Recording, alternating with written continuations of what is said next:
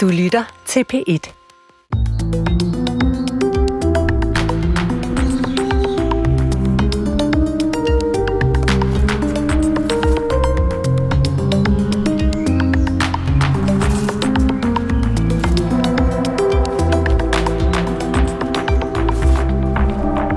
Ifølge legenden sænkede Helligånden sig ned over disciplene ved den her tid for længe, længe siden. Som tunger af ild sænkede den sig ned på deres hoveder. Og hver år mindes vi denne skældsættende begivenhed ved pinse. Nogle har måske helt glemt, at det er Helligånden, vi mindes, og den er bestemt heller ikke nogen nem størrelse. Heldigvis vil min gæst i dag måske mene, men faktisk er det lige omvendt. Det er mig, som er gæst her i dag.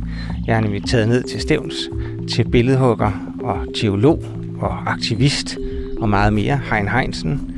Velkommen til Tidsånd. Jeg hedder Christoffer Emil Brun, og nu går jeg ind i Hein Heinsens værksted. Hej Hein. Hej. Hvor mange år har du egentlig øh, været billedhugger i det her værksted? Det har jeg været sådan fra 1970, da vi fik ejendommen, efter vi var på Tylejren og ikke skulle have noget sommerhus. Så, så synes vi, det skulle være en bundgård, så blev det det, og så fik jeg en nabo til at udhule stallen, og der har jeg så været lige siden. Der er kran og alt muligt andet godt, så der er de alle de største figurer blevet til her.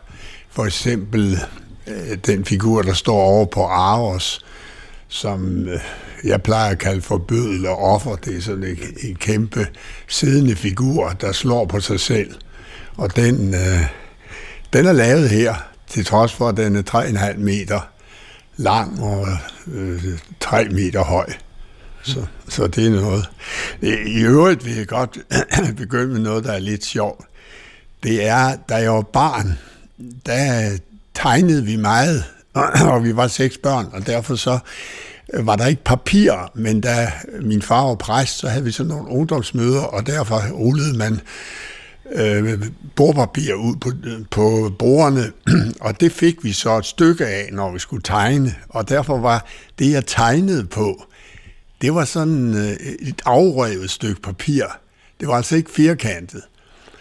Og øh, når jeg havde tegnet, så gik jeg hen til min mor og sagde, var jeg nu tegnet, mor? Så sagde mor hver gang, det var en hest. det tvivler jeg på, det var, men altså, det der er øh, sjovt, den historie er, for det første, at jeg ikke vidste, hvad jeg tegnede. Så det er der sådan lidt forventning i, man tegner, men ved ikke, hvad man tegner. Og det andet er, at jeg tegnede sådan på et stykke afrevet papir, og ikke sådan på et pænt ark. Det vil sige, at perspektiven, den var ikke med fra starten. Det, det er jo interessant egentlig.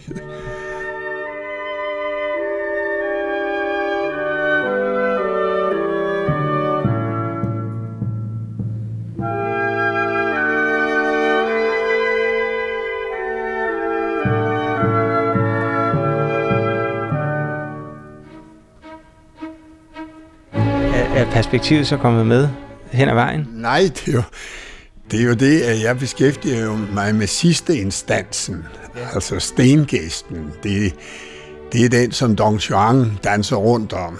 I dag der er det jo det kedelige ved det, at Don Juan han danser rundt, uden at der overhovedet er noget at danse rundt om. Men det der med den sidste, det er jo det, man leder efter. Og det er jo øh, måske grunden til, at øh, Putin fører krig. At han øh, mener, at alt andet er gået i opløsning, bortset altså fra ham. Og øh, han er så den, den, en, en statue i den forstand der.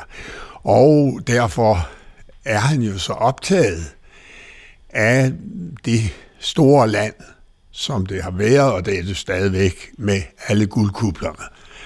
Og de der guldkubler, det er jo noget helt særligt, fordi den ortodoxe kirke er noget for sig, og har e, e, slet ikke det frihedsbegreber, som vi har her. Men det kan vi komme tilbage til senere. Det skal vi i den grad komme tilbage til. Det er jo det, øh, som vi kender som filokve-problemet, og som er noget af det, som har beskæftiget eller beskæftiger dig utrolig meget, og som på en måde også er anledningen til, at, jeg, at jeg fik den tanke at tage ned og besøge dig øh, her, fordi at pinsen øh, står foran os, og ja. det er jo der, hvor vi fejrer Helligånden, og hvor filokve-problemet så sige er i spil. Det kan man sige.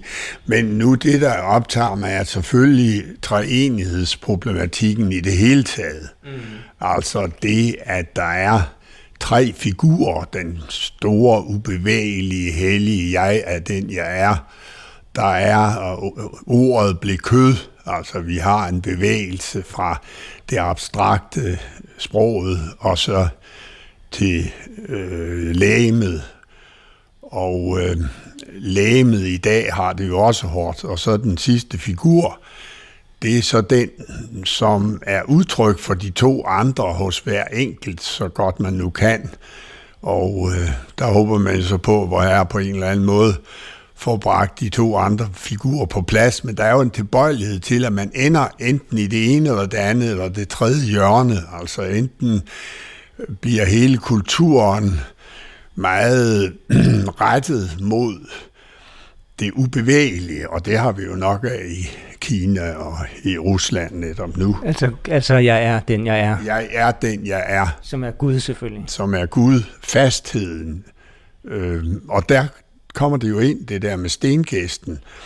Hvad er det særlige, du spurgte om, om skulptur? Og det særlige er jo, at skulpturen, den er nødvendig for, at man overhovedet kan orientere sig med sin egen krop foran bagved. Det er jo ikke noget, man sådan let kan øh, se ud fra sig selv, og det får man jo frem ved at gå rundt om. Så siger man, når nu er jeg gået om på den anden side, på bagsiden, eller oppe og nede. Det er jo alt sammen noget, man udpeger. De præpositioner der, de udpeges jo, når man bevæger sig, og derfor har det også altid været så afgørende øh, rundt om guldkallen, op til grædemuren, øh, rundt om Kabaen i Mekka, altså at have et helst meget fast og skjult sted. Og øh, derfor er det der med stenen, det har jeg jo altid været optaget af. Mm. Det du øh, fortæller om treenigheden, altså faderen, sønnen og helligånden, øh, hvor faderen, Gud, er det faste. På en måde er skulpturen. Ja. Øhm, og, og Jesus er lægemet, det bevægelige, ja. og det forgængelige, og det tidslige. Og så er Helligånden det sådan altomsluttende. Det er den dynamik, som, øh, som du også har lavet øh, fik, øh, skulpturer ud fra. Ikke? Jo, det har jeg mange gange i virkeligheden, fordi de forhold kan så føre til mange ting, for eksempel en spiral. Men nu vil jeg lige holde fast ved én ting. Normalt findes der et symbol, der er tre cirkler ind i hinanden. Og det er selvfølgelig faderen, søn og den hellige ånd. Og de skærer så hinanden ind på midten i en øh, sådan lidt trekantet figur. Og det skulle så være Gud selv, den immanente Gud, som udtrykker sig i tiden i de tre andre. Og der, over det motiv har jeg lavet en døbefond, som står i Havnelev Kirke. Mm-hmm. Men da jeg havde lavet den, så en dag, så sad jeg med og skulle lave en ellipse og slå to søm i et bræt, som man gør, og så kører man rundt, det kender I jo alle sammen. Så får man en ellipse ud af det. Så fik jeg den idé, hvad sker der, hvis man slår tre søm i brættet? Og det gjorde jeg, og så kørte jeg først rundt, der skete ikke rigtig noget, så flyttede jeg sømmene lidt fra hinanden, og pludselig så kom der sådan en afrundet trekant frem. Ved sider er kanter af ellipser, og de rører så ved hinanden derude i de såkaldte hjørner, kunne man sige. Ikke? Og jeg kiggede noget på den og savede den ud, og har den hængende der i rød krydsvinje. Nej, den hænger deroppe på... Uh... Ja, det, deroppe på væggen. Det var den, jeg så tog med ned til en nabo, som er lektor i matematik. Og han bor længere nede på vejen, og jeg spurgte ham, ved du, hvad det her er? Ja, det er en træelipse. Den kan vi ikke lide, sagde han så. så hvad er der i vej med det? Jo, det er usikkert, hvor kontinuer- kontinuerlig den er. En cirkel, der er man ikke i tvivl om, at alle punkter, der kan man tegne en, øh, hvad hedder det, en tangent til hver eneste punkt, og det kører så rundt der. Og der er ikke nogen huller, kunne man sige.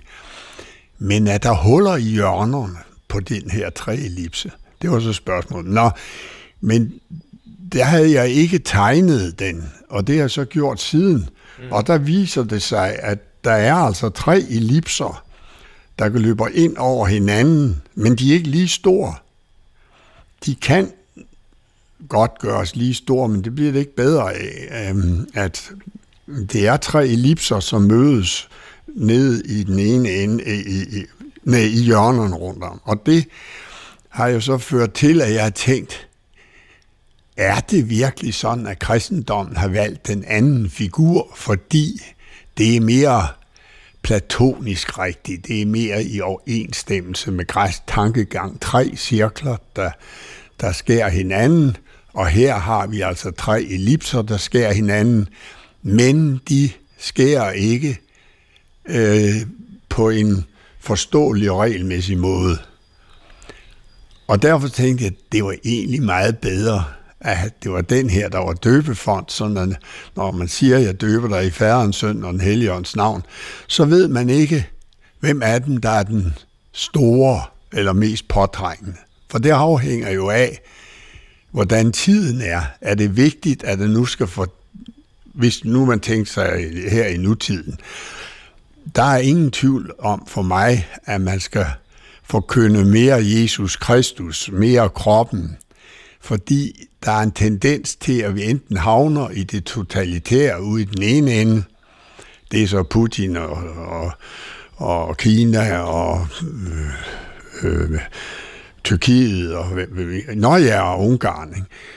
Og i den anden ende, der får man så for meget LGBT øh, og hvad man ellers kunne få af friheder.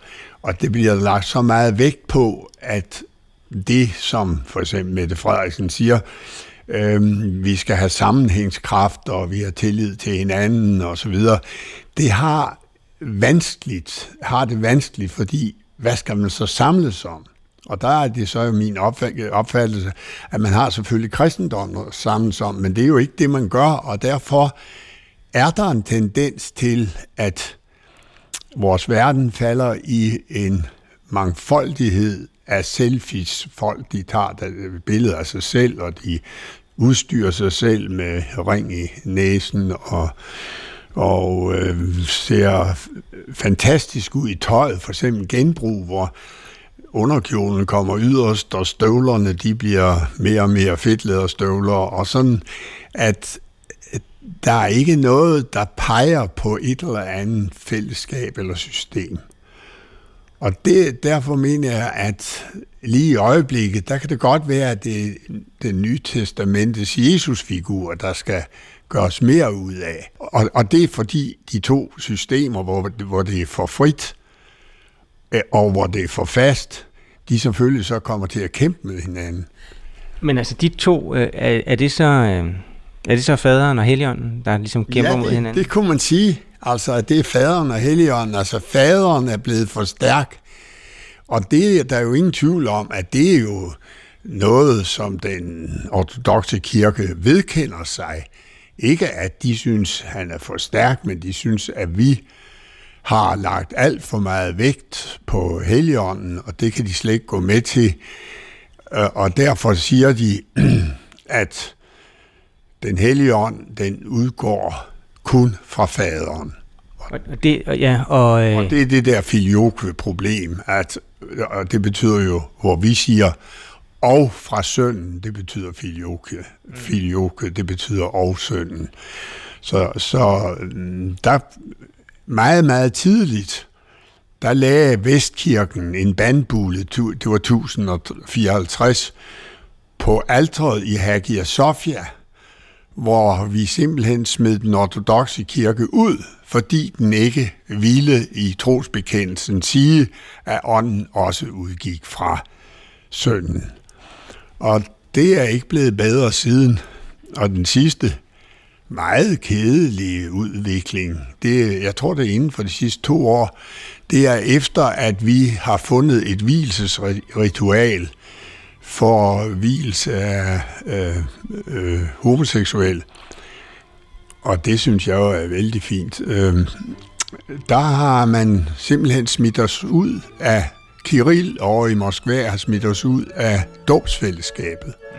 Det, det, jeg mener ikke, det er kommet frem. Jeg har ikke set den nogen steder, men det jeg slået op og set, og sådan er det. Han raser imod os i tale efter tale på grund af, af det her med LTGB+, og at vi har givet uh, alt for mange uh, frihedsrettigheder, som du er inde på. Og, Ja, det, det, vi skal vende tilbage til filofe-problemet, fordi det er på en måde sådan vores hovedfokus i den her udsendelse.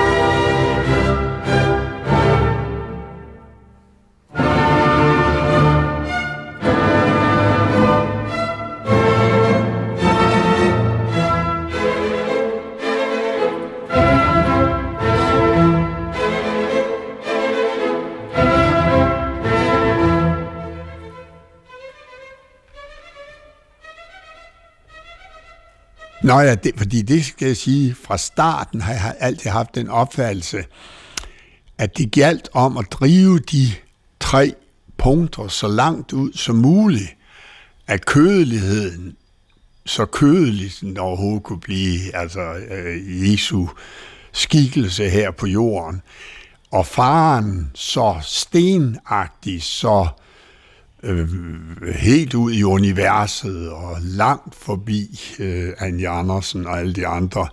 Øh, og den hellige ånds mangfoldighed, hvilke synspunkter man kan have, friheden ekstrem. Derfor har jeg jo tidligere været ude med efter blasfemiparagrafen, hvor man tidligere jo ikke måtte sige noget skidt om vor herre, og det synes jeg bestemt, man øh, skal have lov til at gøre. Men de er alle tre Gud, Mm. Men de er jo forskellige ud, øh, øh tilstedeværelser af Gud. Mm. Og, øh, og det, det med forskelligheden og enheden, som man ikke kan tænke sammen, det er det, jeg synes, eller som er, det er der, men det er ikke noget, hvor vi kan beskæftige os med, jamen hvad er der så egentlig? Så siger vi, hvad er der egentlig inde bagved? Det er der ikke. Der er en udgave, som kommer frem, også, og det er jo det, der er pinsens budskab. Det kommer så frem hos den enkelte, og de kunne ovenikøbet være fælles, for de kunne forstå hinanden, til trods for, det er den første pinseberetning, at de var samlet, og de talte forskellige sprog, men lige pludselig så kunne de tale med hinanden. Det billede, som bliver præsenteret i pinsefortællingen, ja. er jo også sådan et meget skulpturelt billede, det der med, at der kommer sådan nogle tunger af ild, ja, som sætter sig ned på, der, på disciplines hoveder. Hvad synes du om det billede? Jo, nu, øh, det er et godt billede, men det, der er problemet, er, at man skal jo hele tiden øh, skifte billeder ud, sådan at man ikke klamrer sig til at slå op i en gammel bog, som hedder Bibelen, og så det nye testament, og så får man... Der gælder det jo om, at der vil jeg jo ikke sige, at øh, det svarer, øh, flammerne der svarer til TikTok eller Facebook eller et eller andet. Men problemet er, at vi bliver nødt til at kunne tænke det over i en sådan verden, der består af de nye medier, som jo har deres eget sprog, og som er et meget, det er jo ikke rigtig fint følende, fordi det øh, opererer jo ikke med ubestemmeligheden. Det består af 0 og 1, og der er en sidste, en, øh, sidste grad af det. Men det er der jo ikke hos mennesket. Det er jo, det er jo skabt sådan, at det kan tænke ordet jeg, og det kommer computeren aldrig til, at, at sige jeg, og det er jo et under, at nogle nerveceller oppe i hjernen kan tale med hinanden over synapsekløften, og så udtale sig om det, de selv gør. Altså metasproget, det vil en computer jo aldrig nogensinde kunne indføre. Den skal altså få afstand til sig selv, og det er det, vi har, og det er derfor, man plejer at sige i teologien, at vi er skabt, altså i Guds billede oven i købet.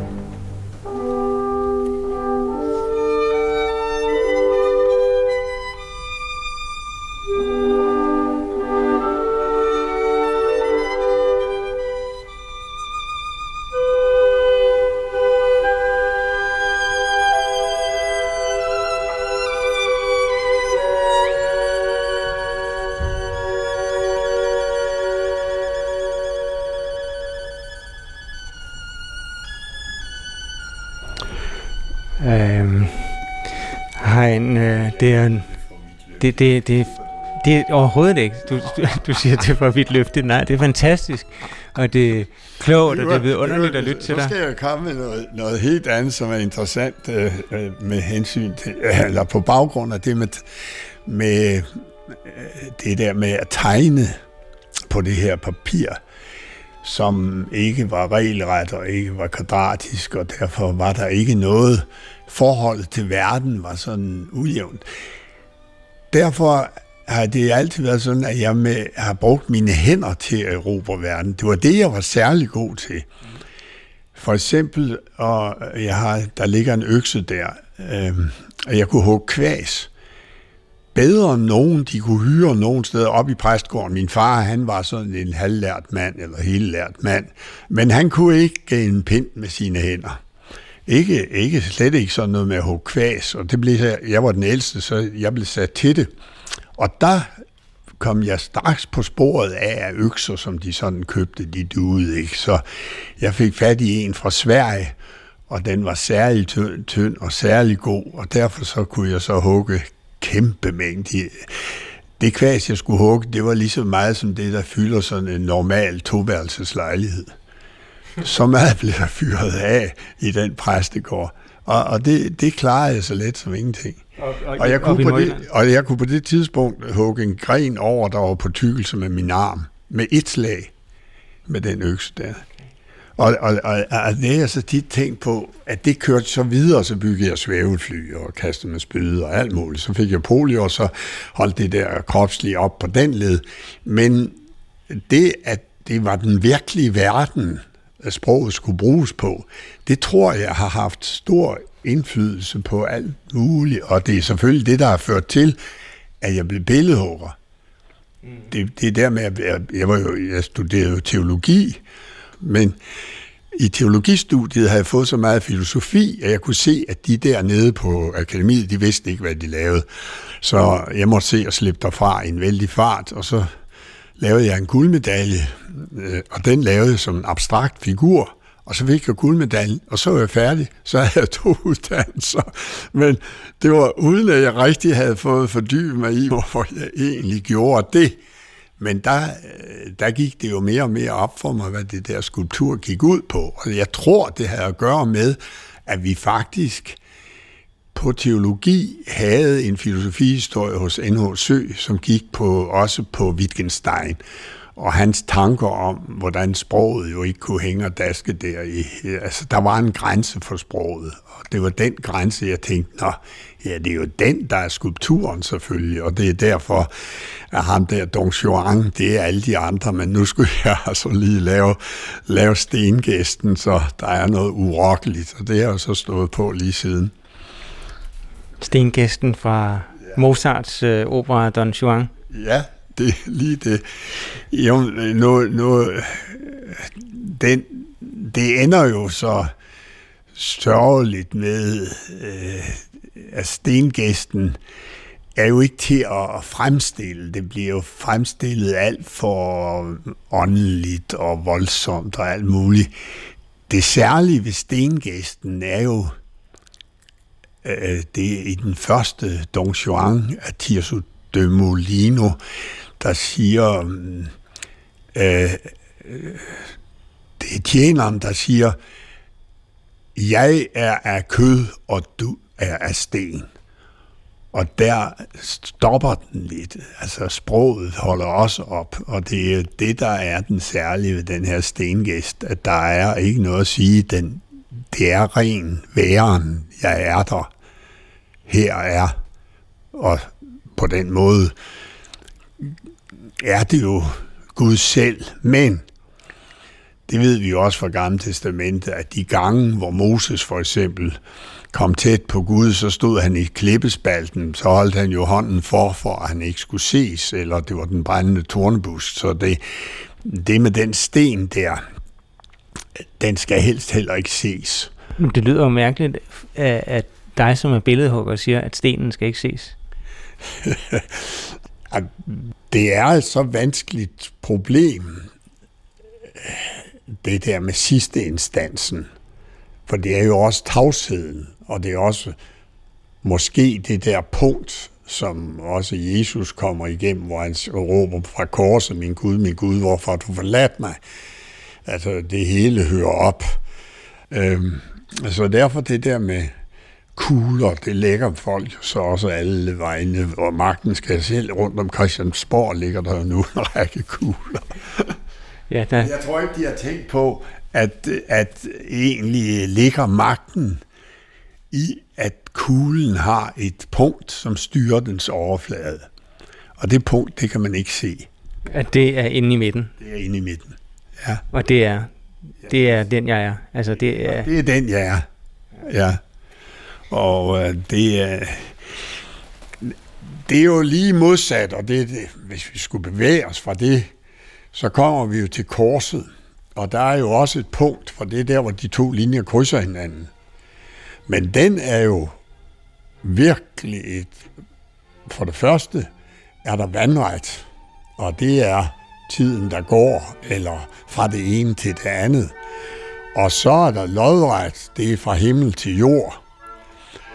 Og, øh, og på det hænger så Jesus i døden og det er det punkt, som så udgiver krydset mellem himmel og jord. Música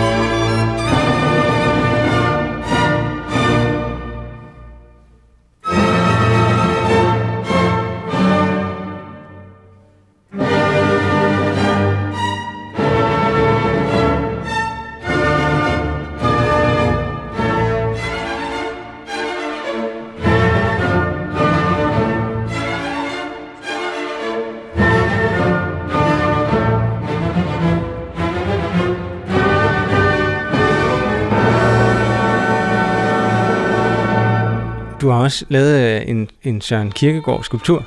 Du skar, skar Søren Kirkegaard ud i sådan noget let flamingo. Ja. fordi han var så let. det, var, det var fordi, han ikke selv vidste, hvor han skulle hen. Og øh, så tænkte jeg, nu laver jeg ham sådan, han kan faktisk ikke engang sidde på stolen. Den, den er væltet. Altså som om, at vinden havde taget fat i ham og ført ham afsted, fordi han har jo engang, der, jeg ved ikke om det er rigtigt, øh, ment, han muligvis havde et barn. Jeg tror slet ikke, at han havde været i nærheden af det, eller og været på bordel og sådan noget. Men, men øh, det er ikke det, der er sagen. Sagen er, at han egentlig, hele, alt hvad han har skrevet, er vanvittigt godt tænkt, fordi han ved egentlig ikke rigtigt, hvor han vil hen med det. Og det er alt sammen et forsøg, men med det allerstørste hoved. Og det er derfor, jeg siger, at han, han sidder der, og vinden tager i ham, og, og øh, han, han kan slet ikke holde balancen. Og så har du også lavet øh, lidt på samme måde, skåret ud øh, meget hurtigt, øh, en skulptur af en anden stor kunstner, Herbert von Karajan. ja, det er til Ansgar nede ved Ribe, men der er det sådan, at øh, jeg har virkelig gjort det, som jeg egentlig synes godt om. Alle dele på skulpturen er behandlet forskelligt. Og der er det sådan, at hovedet, det er Herbert von Karajan, så jeg har taget masser af billeder af ham. Og så har jeg taget en motorsav og en skumplastblok, og så på en halv times tid har jeg savet Herbert von Karajans hoved ud. Men over for det står så, at Ansgar står på bare tær. Dem har jeg så det gengæld modelleret uhyre grundigt i timevis efter min egen fod. Og øh, alle mulige steder på statuen, der er behandlinger, som kunne være fra vognstyren. Der er øh, øh, krummeløver og sådan noget fra vikingetiden. Der er mange områder, der er genbearbejdet, mens hovedet der, det er så skåret på et øjeblik efter Herbert von Karajan, og, øh, og så for at han ikke skulle komme for godt i gang og vide, hvad han var ude på, så har jeg endda hugget hans ene arm af øh, ved at øh, ned i skulderen og lavet et kæmpe øksehug. Og, øh, og hvad, hvad peger han på? Jo, han peger på sin egen skulder. Han var, det var sådan, øh, han skar, han var meget usikker på, hvad han egentlig, det, det, det beskrevet og om han egentlig kunne forkynde evangeliet, og han var meget usikker på det, og derfor har jeg lavet ham pege på en figur på sin egen skulder, som er en af de der, som Karl Henning Petersen har lavet inde i kirken, som ligner sådan en eller anden, jeg ved ikke hvad, det er ikke noget kedeligt monster, det er bare et lille dumt monster, der sidder på skulderen af ham, som han så peger på med den arm, der ikke rigtig kan pege, fordi den er hugget af. Det kan I jo gå ned og se, hvis I kommer forbi Ribe. Det er altså en skar, som ingen sådan, i virkeligheden ved, hvordan så ud, og derfor har du kunnet tage uh, Herbert von Kajans uh, øh, hoved og sætte på ham. Uh, det, er fordi, det, oh, det er fordi, det er noget af det flotteste hoved, når han dirigerede. Og han var jo også uhyre selvbevidst. Jeg tror endda, det var så galt. Uh, uh, han var vist lidt tæt på nazi og sådan noget. Ikke? Men uh, det, tog jo, det har jo ikke noget at gøre med hans talent og formidabelt. Jo. Er der en særlig... Uh opførsel, som, ja, du, uh, som du sætter pris på? Det kan du tro, der er. Det er uh, Beethovens violinkoncert med Herbert von Karajan og Mutter. Det synes jeg er... Det er så, at jeg simpelthen ikke kan forstå, at man i denne verden kan lave noget så storslået.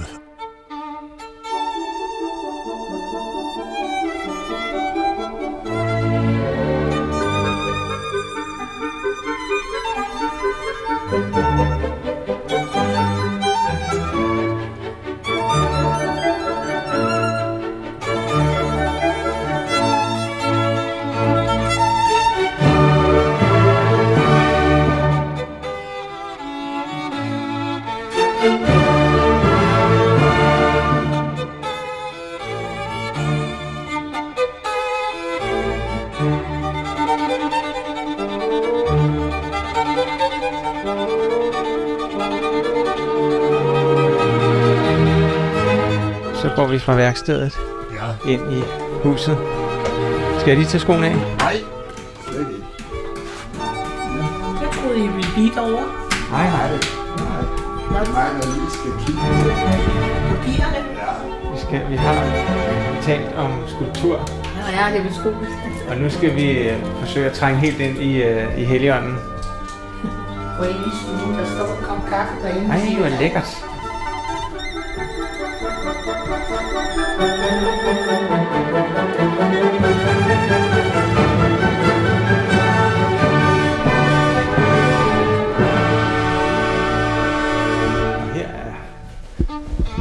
Nu er vi inde i din store stue. Her er jo virkelig øh, skulpturer. Ja, det er der. Den, den bedste skulptur, det er nok den der.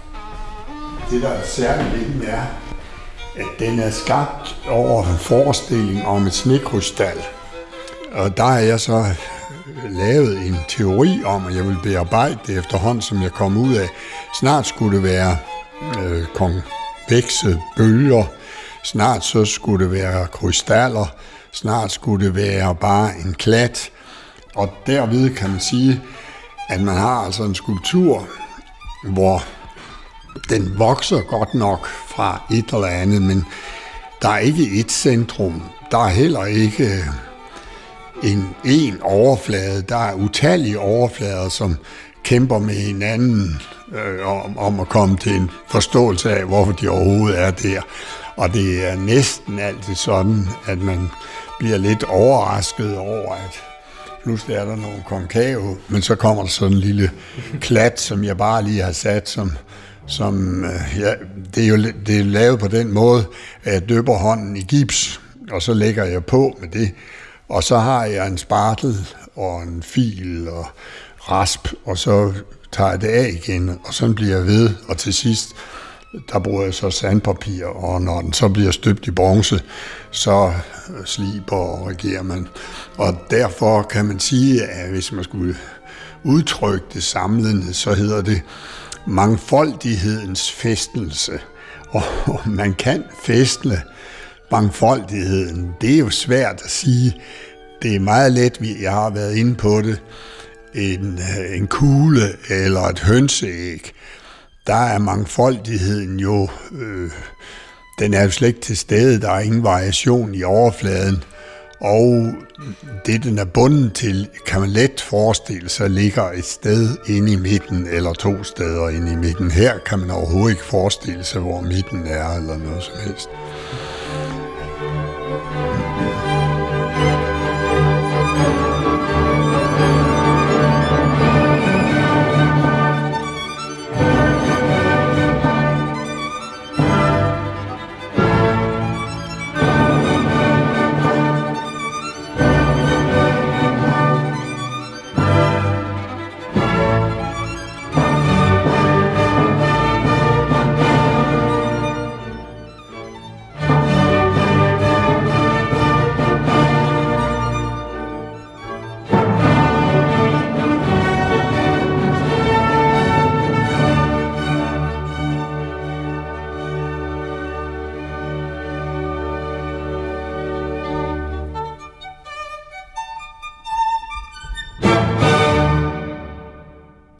Tror, jeg engang har sagt, at der gik pinse i hele året.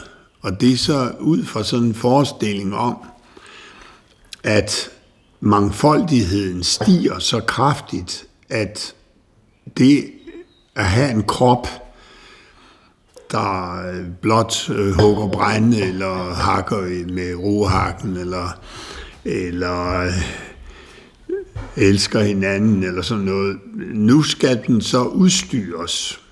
Og det kan så være med tatoveringer og dekorationer, og, men der er pinsen jo så en nødvendighed, at der kommer et sprog, mm. hvor vi kan forstå hinanden. Fordi når alt det her går ud på, og vi, ikke for at vi skal gå længere væk fra hinanden, det tænker man ikke på, men man vil faktisk være sig selv. Forestillingen om, at dette selv det er helt særpræget. Det er jo nyt. Det var overhovedet slet ikke i min barndom. Man, havde ingen, man var sine forældres børn, og så var det ikke længere. Så nu vil jeg gerne finde ud af, hvordan, hvordan finder vi så, og der øh, har jeg så min, min løsning, det er den, jeg har også har givet til kende tidligere, det er, at vi gør simpelthen, vi satser på kunsten, vi gør tingene bedre. En hver kan gøre det, fordi en hver kan lave maden lidt bedre, end den gjorde i går, eller en hver kan øh, lave det med, jeg har ikke noget imod mangfoldigheden i det med tøjet, men man skal bare lave det ordentligt. Det er ikke nyt noget, at det er sådan noget, og det er jo af hensyn til det grønne, ikke? at det skal så være godt og grundigt. Og det er løsningen på den her mangfoldighed, at, at alle mennesker finder ud af, hvad er det, vi er egentlig rimelig gode til, eller hvad kan vi lide, og så gør vi det bedre, og så vi bliver jo ikke hverken her på von Karajan eller Beethoven lige med det samme. Men det er det, der er vores problem. Det er det, hvad den hellige ånd skal nu få samlet sammen på det spredte. Det er helt igennem spredte, og det vil sige, hvad er det egentlig, der sidder på og skal sidde på os, så vi kan forstå hinanden, når nu individualiteterne er blevet så meget større. Det er de. Mm. Og det skal de også være. For det har jo bare været sådan, tidligere så var der en underklasse eller en arbejderklasse, som bare hørte efter, hvad LO sagde, og så kørte det den vej. Det gør det ikke mere. De bliver nødt til at erobre hver eneste medlem. Mm. Og det er der, jeg, jeg så synes, det er spændende, at kunsten, der er kun tre ting, jo, der overskrider i modsætning til fodbold, der er jo en kridtstreg udenom, der siger, at vi spiller hertil og ikke længere. Der er kun videnskab, kunst og religion med hver deres sprog. Og de tre sprog der, dem bliver man så nødt til at klamre sig til. Og derfor jeg jo synes, det er en værre idé at begynde at eksperimentere med videnskabens sprog i Danmarks Radio. Det må de selvfølgelig selv om, men jeg synes, det er en rigtig dårlig idé. Det er svært nok øh, at tale om det på, på det rigtige sprog. Ellers kunne man sige, nå, jamen, kan vi ikke bare lade verden blive, som den er? Øh, det, det, så vi vil tilbage til naturen, siger så. Det er det rene vold, fordi naturen ved ikke, hvad den skal. Den, øh, øh, Øh, der er vi et sted på en million, lang, øh, million års lang udvikling, men bevidstheden om, hvor vi er, det er en, vi har. Og der er ikke noget at gøre ved det, og den kan vi kun forbedre ved hjælp af de der tre, jeg har nævnt, som går ud over banens kanter, nemlig kunst, videnskab og religion. Og der er videnskaben begrænset, fordi den bruger nogle helt bestemte metoder, og derfor er der kun kunsten og religionen tilbage. Men der er religionen det problem, at den, den har et sprog, som er gammelt, og hvis ikke det bliver fornyet, så sker der ingenting, og derfor er kunsten helt nødvendig. Der er ikke noget at gøre ved. Og det er ikke et spørgsmål om at være kunstner, det er et spørgsmål om, om hvordan erobrer man verden, og det er man nødt til at gøre.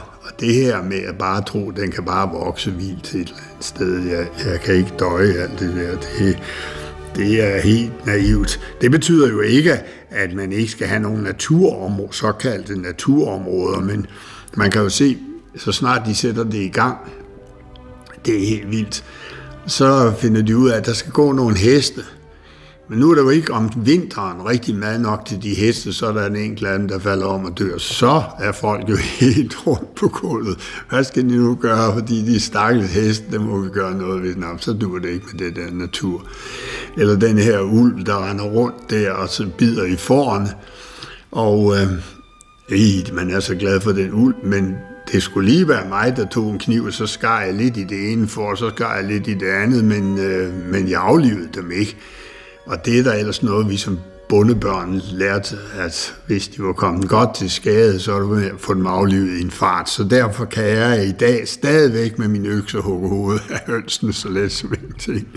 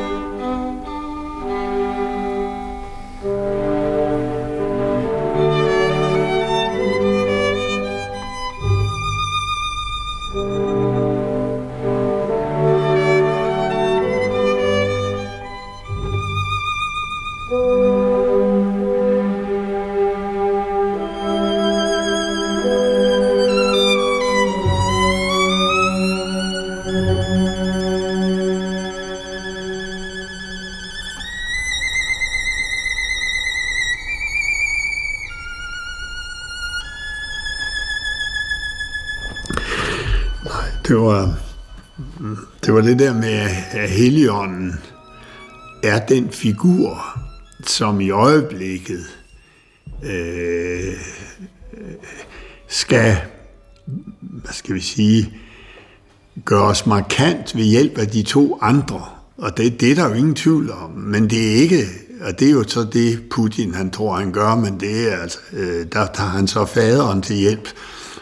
Men jeg mener jo, at han skulle også have taget sønnen til hjælp, og det havde så øh, medført, at han i hvert fald ikke har ført krig. Det er ikke et eneste sted, hvor Jesus anbefaler at føre krig. Øh, tværtimod. Hvis jeg skal tage den bedste øh, historierne af Jesus, så er det jo den historie med den fortabte søn, der virkelig har forspildt det hele, og så tænker han, ja, jeg må hellere tage hjem til min far, og han når ikke engang at få sagt, at det var noget lort, han havde lavet. Faren siger, vi slagter fedekallen og holder en ordentlig fest.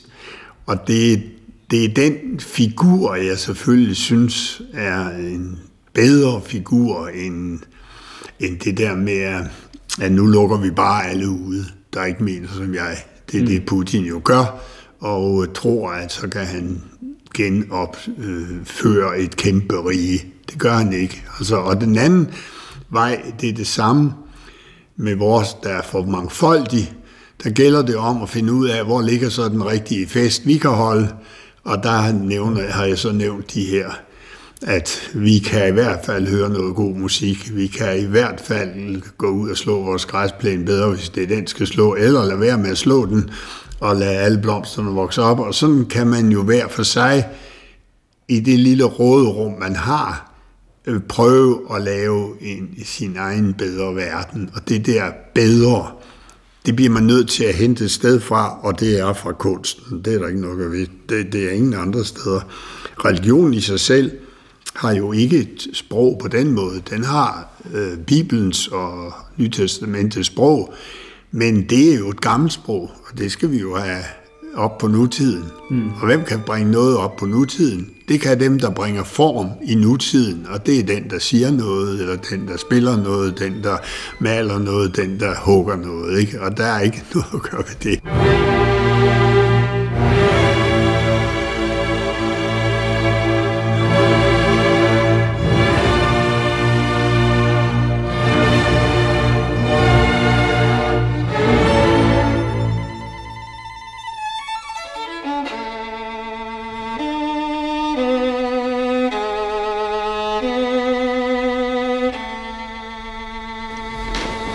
Det her med Filokve der. Ikke? Ja. Altså, det er jo... Og sønnen. Og, og sønnen. Ja. Altså, det er jo interessant øh, nu, måske på en ny måde, fordi at, at øst og vest står i et nyt konfliktforhold. Ja. Filokve-problemet er jo noget, der adskiller øst og vest. Det er det. Problemet går ud Ja, det går ud på, at, at øh, man vil holde Gud ren Ja, i øst. I øst. Og i vest, og meget ren, sådan at man er tættere på islam, måske end på Vestkirken. Men hvorfor er det så vigtigt, at Helligånden udgår fra Gud og fra sønnen? Ja, og, og, og det, er, det er, det, ja, det, og det er selvfølgelig, fordi den der og fra sønnen, der ligger ikke det ubevægelige, uforståelige. Der ligger det store kærlighedsunder, at der er en mand, der dels siger, vi skal tilgive vores fjender, vi skal øh, tilgive dem, der hader os. Men han strander i det så langt ude, at han er usikker på, om Gud, og det er jo gengivet, overhovedet har for, er med ham der, har forladt ham. Og derved fremkommer der en figur, som alle vil kunne spejle sig i, uden at man har det der. I modsætning til det andet, så får man en nærhed til de andre, som kommer af, at det var jo kødeligt helt ned på nogle ganske små ting. Så går de og siger, disciplen, man må ikke om søndagen plukke noget korn, og man må slet ikke spise der.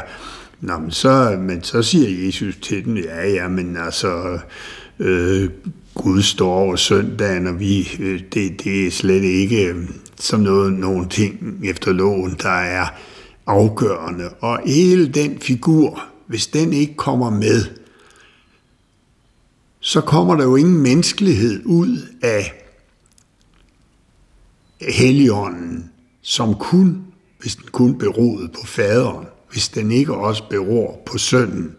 Og det er klart, at det giver også en vanskelighed, og den vanskelighed er selvfølgelig, at der er jo ingen, der er i tvivl om, det, det tror jeg ikke, der er nogen, at Jesus har levet, og det vil sige, at det er et menneske.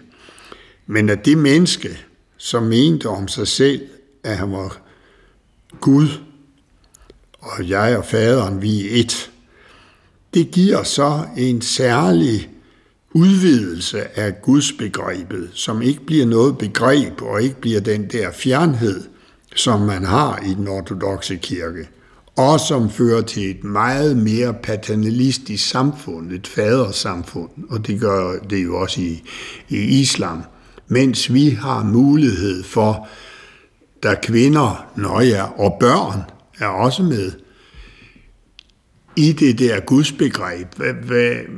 Lad de små børn komme til mig. Altså, at en mand siger sådan noget, det er så langt væk fra det der særlige faderbegreb. Og det er derfor, jeg siger, det er en utrolig væsentlig for hele kristendomsforståelsen, at pinsen betyder, at der er, Gud er kommet til os, men i sin søn, som nu alle har mulighed for at forstå. Og det er det, Pinsen så siger, i det de alle sammen forstod hinanden. Og, men det er jo ikke med en henvisning til, nu siger det var ildtunger, der satte sig. Det er jo et billede på, at det, der satte sig på den, det var jo søndens figur, søndens indhold, søndens kærlighed, søndens tilgivelse, søndens alt muligt. Mm. Og samtidig selvfølgelig også, det må vi ikke tage væk, det vil jeg aldrig gøre, faderens fjernhed, faderens hellighed, faderens utilgængelighed, faderens alt det, der gør, at hvis vi kun taler om synden, som vi let vil kunne komme til det, så får vi let noget smålig humanisme, og vi skal være gode ved hinanden og sådan noget. Ikke? Og her får vi øh, her noget helt andet, nemlig et stort ladet billede, hvor faderen i sin storhed og uforståelighed og hellighed står der, og sønnen i sin kærlighed og nærhed og menneskelighed og kropslighed kommer til stede hos, og så kommer det, i pinsen hos hver enkelt, og det foregår så året rundt.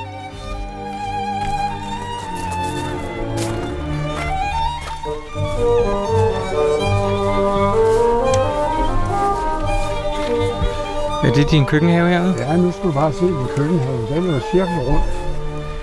Fordi den, skal, den spejler jo himlen ved at være cirkel rundt. Det er spars.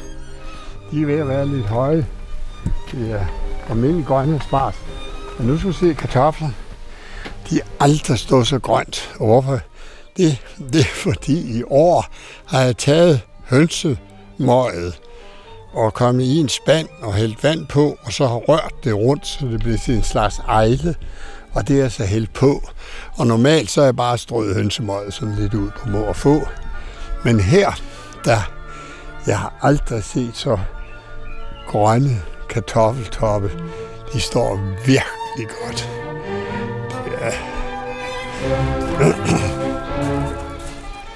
Nå, men det var jo godt. Ja, det var da så godt. Det var så dejligt, at jeg, at jeg kunne besøge dig og se dit værksted og høre dine tanker om Helligånden og Pinsen og, og livet og verden. Ja, og det hvad jeg så kunne finde på. Men altså, det er stadigvæk sådan, at den oprindelige tanke, jeg har haft med, at den dynamik, der ligger i treenigheden, med fra det største til det nære, til os alle sammen, at den dynamik der, det er den, der skal holde det hele i gang, også fremover. Det er jeg ikke i tvivl om. Nå. Ja. Det var da en fantastisk idé. Ja. Det var da det fuldstændig. Det var det,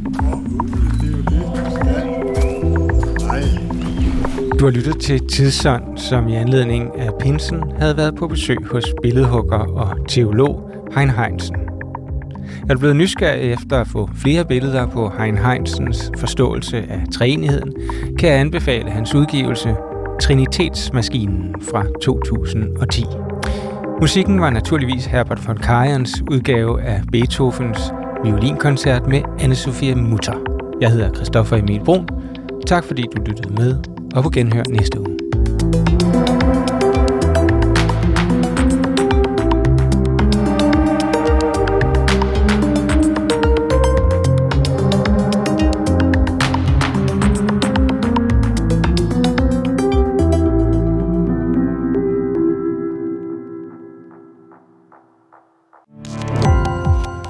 Gå på opdagelse i alle DR's podcast og radioprogrammer. i appen DR Lyd.